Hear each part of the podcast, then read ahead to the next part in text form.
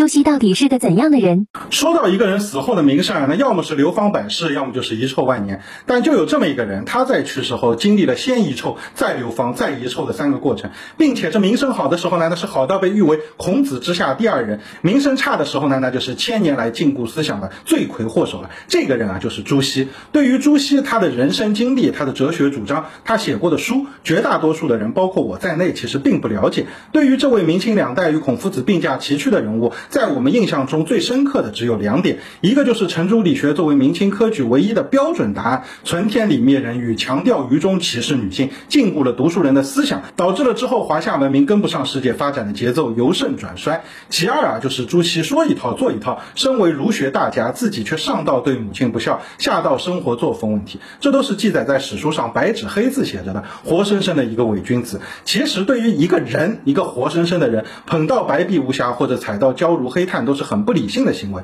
我们啊，先从程朱理学禁锢思想来说吧。其实就这点而言呢，朱熹还是挺冤的。首先，朱熹只是理学的完善者，而非开创者。北宋时期《爱莲说》的作者周敦颐和苏轼同榜进士的陈浩、陈颐，都是理学这个门派中朱熹的前辈。好比我们小时候啊，总以为蔡伦发明了造纸术，瓦特发明了蒸汽机。长大以后才知道，原来这俩哥们都只是改良者，一样的道理。其实朱熹活着的时候，理学是被打压的，甚至理学的门生是无法参与科举的。可以说，直到朱熹死的那一刻，都是被摁在地上摩擦的。但颇具黑色幽默的是，在朱熹死后，一代代的帝王发现了理学中有利于自身统治的价值，开始不断抬高其地位。从元代开始，朱子集注就成为了科举对于四书五经注解的标准答案。再到明清，可谓是愈演愈烈。从而朱熹这位理学的集大成者，代表人物的地位也被无限拔高。所以，如果单从理学禁锢思想这方面来讲呢，这朱熹既不是发明者，也非统一文人认识论的推动者。真要说他是个啥，你要说他是个靶子，我倒觉得还挺贴切的。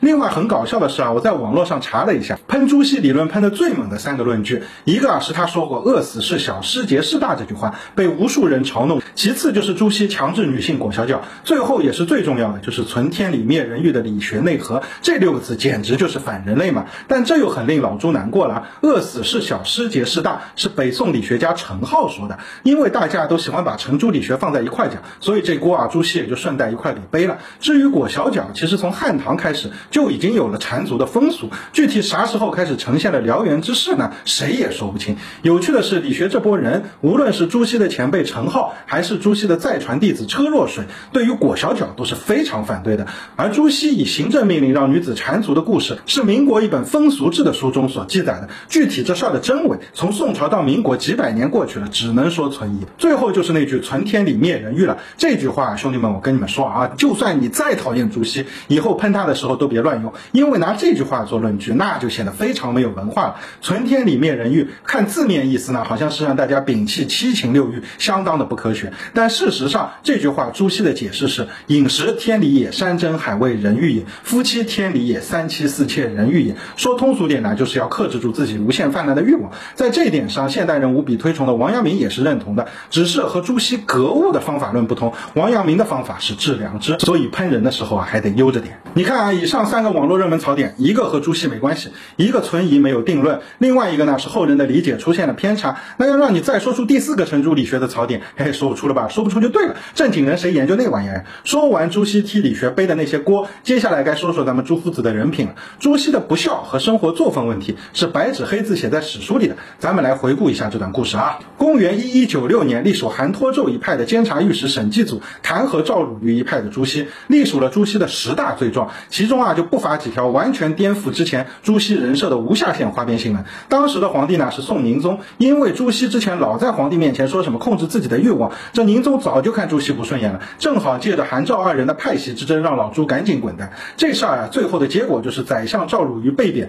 朱熹告老还乡。宋明两代的御史呢是可以分文言事的，就是你听到啥就能说啥，不必有确凿的证据。所以这所谓的十大罪状本来还没什么说头。你要知道，在这其他人身上更离谱的罪状都有，但是问题就在于什么？朱熹他自己认了，在他告老还乡前，上呈的谢表里就有一句“谅皆考复以非诬”，翻译过来就是啊，相信这些都是他们考证过的，并非诬陷。从而即使在之后朱熹被平反，宋史中也写明了老朱是被诬陷的，但从朱熹自己嘴。嘴里蹦出来的“非巫”二字，也成为了他后世永远无法抹去的记录。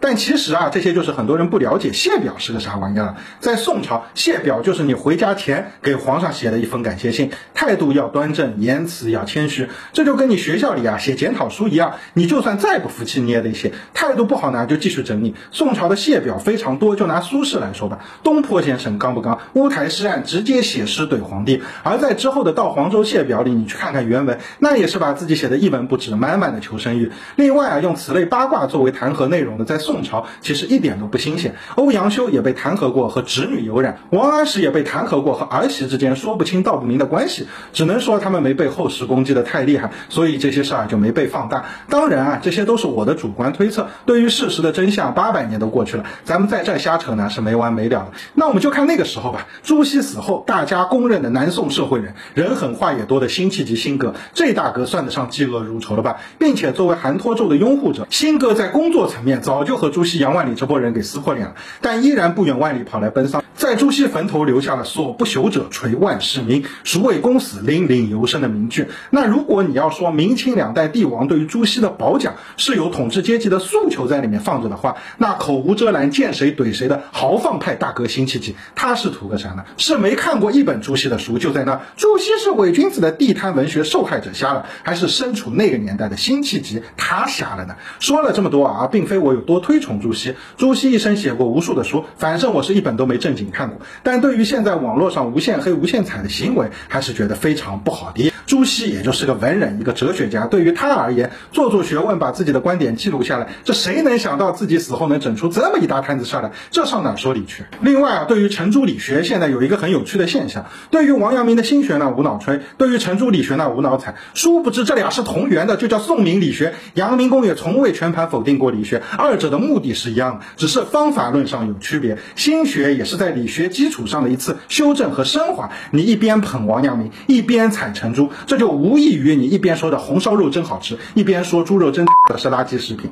社会是在进步的，从我们现代先进思想的角度回望过去，不但宋明理学是荒谬的，汉代的二十四孝你去看看也荒谬的令人发指。《本草纲目》里也一样有许多匪夷所思的方子记载。那几万年前的原始人了，那就根本不是人了。但人类文明就是这么一步步从蛮荒到愚昧到理性到智慧会这么走过来的，取其精华，去其糟粕，是我们在面对先辈留给我们的文化。瑰宝时应该抱有的态度，一味全盘否定或者一味的无脑神话，都是对过去的一种不尊重。其实别说这些，即使我们现在课本上认知上的一些东西，你到千百年后，在后人聊天吹牛的时候，可能也会吐槽一句：这都什么玩意儿呀？二十一世纪的人怎么都那么蠢呀？你说你要是听到了，气不气人？